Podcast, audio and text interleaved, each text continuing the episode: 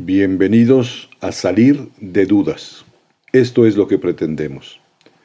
¿Tienes dudas o preguntas sobre la fe católica, la práctica religiosa, lo que dice la Iglesia sobre cualquier tema? Aquí podrás salir de dudas. Son preguntas espontáneas de jóvenes universitarios. Preguntas directas, difíciles, que exigen respuestas cortas y certeras. El padre Pablo Arce Gargollo contesta una a una, en directo. Comenzamos, salir de dudas. ¿Por qué Jesucristo quiere sacrificarse por todos nosotros o, por todos los hombres y mujeres si no todos los hombres y mujeres creen en Él o en Dios? Bueno, pues efectivamente eh, Jesucristo quiere sacrificarse, además de una manera tremenda, la muerte más atroz de la época, la más denigrante, destinada a las peores criminales, ¿no? que fue la crucifixión. Dios, que se hace hombre, pudo, por supuesto, de, con un solo acto de la voluntad, perdonar a todos los hombres, ¿no? absolutamente a todos. Él es Dios, puede hacer lo que quiera. y sin embargo quiso hacerlo de esta manera. La teología católica sostiene que lo que quiso hacer Dios es dejar muy claro lo que Dios quiere a todos los hombres, absolutamente todos, de todas las épocas, y es eh, un amor de padre, ¿no? Y nadie tiene amor más grande que el que da la vida por sus amigos, ¿no? Y eso es lo que hizo Jesús. Quiso padecer todo, los dolores, la pobreza, el trabajo, salir huyendo, todo lo que padecemos todos los hombres a lo largo de la historia, Él los quiso padecer. Para, no se presenta aquí una especie de Superman que no es imposible de, imitar. Alguien pues, que nació en una familia, que trabajó como artesano, 30 años de su vida pues, de manera muy sencilla, muy oculta, y son los últimos tres dar un mensaje, explicar que eres Dios, hacer unos milagros y darnos unas ideas fundamentales de cómo se puede vivir verdaderamente como hombre, en paz, tranquilidad, felicidad, etcétera, etcétera. He escuchado varios este, de estos comentarios de que no es verdad o no es correcto decir que el nacimiento de Jesucristo fue el 24 de diciembre, que se supone que fue una fecha establecida por, o sea, así al azar, que se supone que tiene otra fecha de nacimiento, o sea, es otra, la oficial. ¿Es verdad? Bueno, no, otra vez no tenemos noción exacta de cuándo nació Jesús, el día exacto el mes. Entre otras cosas porque no se usaba en la época registrar, la gente tenía muy poco registro del nacimiento. En el siglo I, y en, ya en, Roma y en, Judea, que estaba tomada por los romanos, se, celebraba lo que se llama el Día Natalis, que es el Día de Muertos. Esa era la fecha, eh, muchos, eh, ese eh, además es la fecha en que, por ejemplo, los santos, pues se celebra el día en que murió, porque es el día que, que, que nació a la vida, al cielo, ¿no? de Jesucristo lo que, lo que hay una profecía en, el Antiguo Testamento que Jesús murió el mismo día que fue engendrado, ¿no? que más o menos calculan que pues, es en el mes de abril. El 24 de diciembre no es la Navidad, sino el 25, ¿no? El, 25. ¿Por qué ese, ese se empezó a celebrar en el siglo II después de Cristo? Porque en el Imperio Romano hubo una fiesta que era el del sol naciente, una fiesta pagana. Y los primeros cristianos dijeron, pues el sol naciente es Dios, nació, y es el 25 de diciembre. A partir del siglo de más o menos del año 274 se empezó a celebrar la Navidad el 25 de diciembre. Probablemente nació, algunos dicen, pues el mes de marzo, el mes de abril, no sé cuánto, pero efectivamente no, no tenemos noticia. Y el 25 de diciembre es por la fiesta pagana del sol naciente. Pero esto nació a través del Espíritu Santo. Entonces, ¿eso quiere decir que se concibió a sí mismo? Como Dios, sí. O sea, efectivamente, el Espíritu Santo, acuérdate que la distinción de Padre, Hijo y Espíritu Santo es una distinción en un único Dios. Dios es un ser relacional, ¿no? El Padre engendra al Hijo conceptualmente, ¿no? Y el conocimiento del Padre y del Hijo da origen al amor de Dios hecho persona, que es el Espíritu Santo. Y efectivamente Dios al, decir, al decidir la concepción en María, es Dios mismo el que hace esta acción. Solamente lo puede hacer Dios. No fue fruto de una relación sexual de María, ¿no? Sino es una acción de Dios y le dijo a la Virgen, este, el Espíritu Santo, ¿no? Va a descender sobre ti, vas a concebir un hijo a quien le vas a poner Jesús, ¿no? Efectivamente, Dios, se, eh, Dios hace lo que no podemos hacer nadie, ¿no? Que Él puede escoger a quién va a ser su madre tiene todo el poder para eh, adornarla con todas las virtudes y toda la belleza y toda la gracia, y luego nace en ella, ¿no? Y eso solamente lo puede hacer Dios. El Hijo de Dios es justamente Hijo de Dios, eh, hombre y no hija de Dios o mujer. O sea, ¿por qué precisamente tiene hombre y no, no mujer? Muy buena pregunta, estupenda y más para los tiempos que corren, ¿no? No sabemos, no sabemos, la verdad. O sea, está claro que, que Dios se hizo hombre y quiso ser varón, ¿no? Eso es el hecho, es el hecho fáctico, digamos, ¿no? Quizá, pues porque también parte de la, de la época en la él pudo eh, hacerse hombre en cualquier época y en cualquier lugar del planeta Tierra, ¿no? Pudo haber nacido en el siglo XXI y en Nueva York o en Londres o, y con más ruido, ¿no? Este, eh, y sin embargo quiso nacer en una época en donde de un pueblo ¿no? eh, judío que era bastante machista, ¿no? el hombre era el que contaba y la mujer contaba poco, que todavía hay tradición tremenda ¿no? en el mundo semita y el mundo judío y el mundo católico, cristiano y católico, pero no sabemos exactamente por qué quiso nacer solo como varón ¿no? y no mostrarse como mujer. Claro, él tenía que dejar muy claro que él nacía como todos los hombres, de una mujer, ¿no? Y la mujer más perfecta de cuantas han existido y existirán, pues es María Santísima, porque Dios hizo lo que no puede hacer nadie, que es que primero escogió a su mamá, luego la adornó, porque tenía todo el poder de adornar con todas las virtudes, todos los talentos, toda la belleza, y luego nació de ella, ¿no? Quizá ahí se explica por qué quiere, quiere, quiso ser varón, que iban a ser de una mujer como nacemos todos los seres humanos. Pero esa pregunta sí tendrás que hacérsela tú cuando te topes con nuestro Señor, ¿no?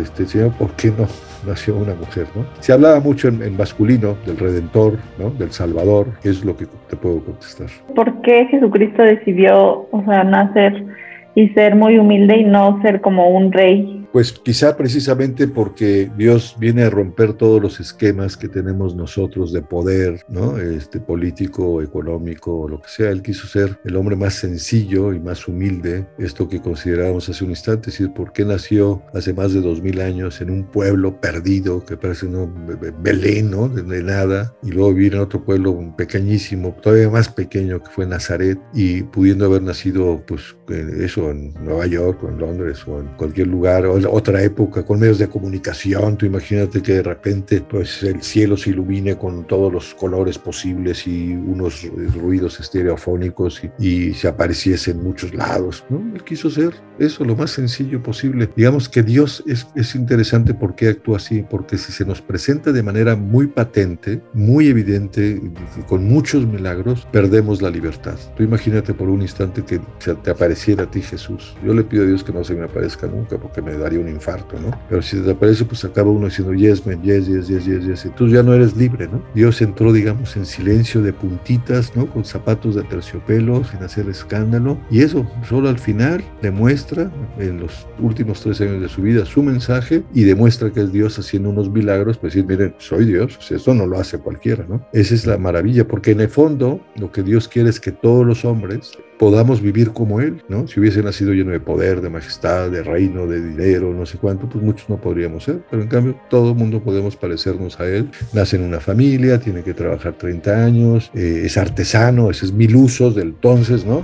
Es artesano, un carpintero y mil usos, y, vive en una, no tiene, eh, su estilo de vida no tiene nada que ver con lo que vivimos nosotros. Nosotros vivimos como reyes comparados con lo que vivió nuestro Señor, ¿no? Tenían que ir por el agua y tenían un cuartucho ahí y la cocina era dificilísimo, en fin, todo era muy difícil. Pero en el fondo lo que hace Dios es que Él vive la condición que han vivido los, todos los hombres a lo largo de la historia. ¿no? La pobreza tiene que salir huyendo de, de, Belén pues, después de nacer porque lo quieren matar Herodes, como hoy huye mucha gente, millones de personas por desgracia en el mundo están huyendo de, de un país a otro porque los van a matar, o por pobreza, como pasa con los que pasan por este país hacia Estados Unidos. En fin, él padeció todo. En, en el fondo es para se nos hace muy cercanos. No es un Superman, ¿no? Sino un hombre como nosotros. ¿Hay alguna razón para que pues toda su vida y, donde nació y todo eso haya sido en el lugar donde fue? Sí, no tenemos ni idea de exactamente por qué quiso ahí.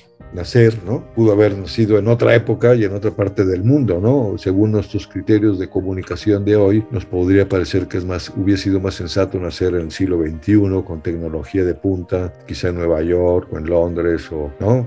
Para que difundir todo su mensaje, ¿no? Pero Dios en ese sentido es bastante peculiar porque hace las cosas de manera muy sencilla, entre otras cosas porque quiere respetar nuestra libertad. ¿Por qué quiso nacer en un pueblucho de que no, no un Belén no era nada? Y no digamos luego se va a vivir a otro pueblo todavía es menos, que es Nazaret, ¿no? Por eso los judíos no le quedaban de creer, ¿cómo de, de, Nazaret puede haber alguien importante, ¿no? ¿Cómo, no? Sí sabían que el Redentor iba a nacer en Belén porque aparecía en, la, en, los libros sagrados de los judíos, pero, pero no, ese es el gran misterio, ¿no? Cómo Dios quiso nacer hace más de dos mil años y transmitir un mensaje oral, no, no, no, no dejó escritos, no les, no les dio dictado a los apóstoles y a los discípulos, y entre otras cosas por respetar la libertad. Si se hubiese sido tan patente, yo soy Dios y todo el mundo diríamos, yes, yes, man, yes, yes, yes, ya no seríamos libres. Él respeta, ese es el, el, gran don que nos dio, la libertad.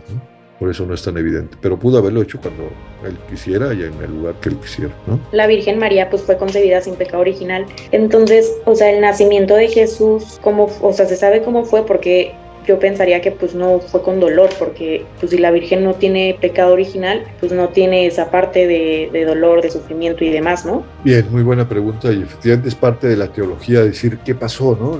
tenemos un dato revelado y luego empieza uno con la cabeza a darle vueltas qué pasó, ¿no? Efectivamente, el primer gran misterio es que la Virgen, ella, fue concebida sin pecado, ¿no? ¿Por qué? Porque Dios hizo lo que no podemos ser nadie, que es primero escoger a su madre, luego tiene todo el poder, la adornó con todas las gracias y todos los dones y toda la belleza, es la, criatura más perfecta, porque Dios pues dijo, este va a ser mi mamá, y luego yo voy a, yo mismo que soy Dios, voy a hacer que conciba, ¿no? El Espíritu Santo, y luego yo voy a estar nueve meses y voy a salir, ¿no? Y además va a permanecer virgen, ¿no?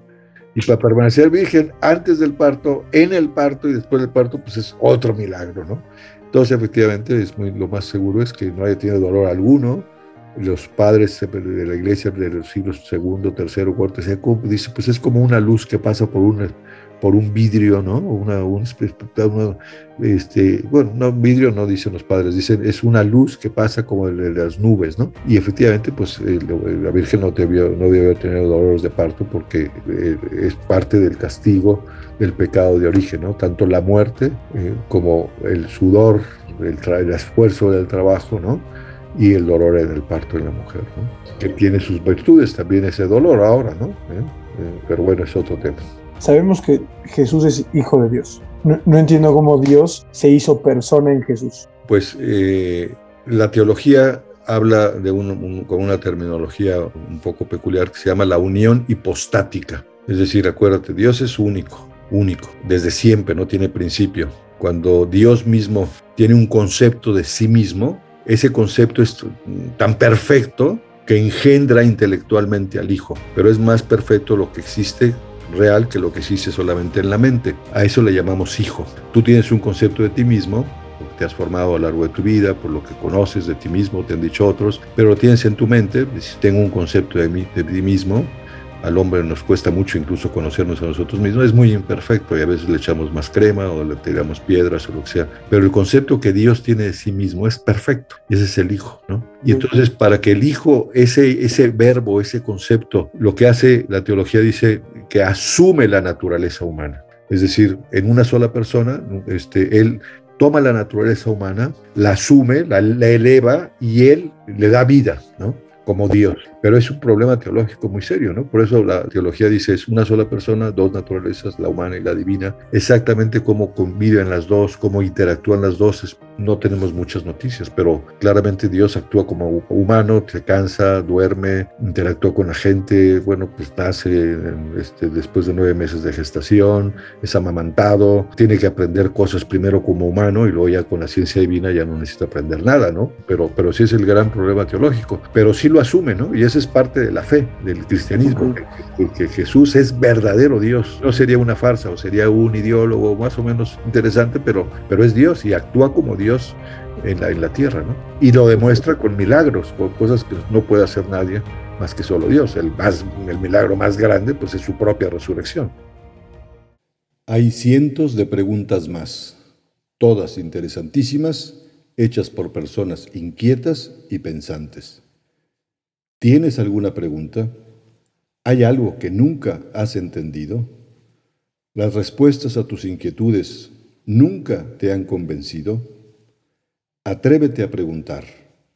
Envía tus preguntas por correo electrónico a salir de dudas seguido arroba juandiegonetwork.com. Dinos también si quieres participar en vivo en una sesión por Zoom. Está claro, hay que salir de dudas.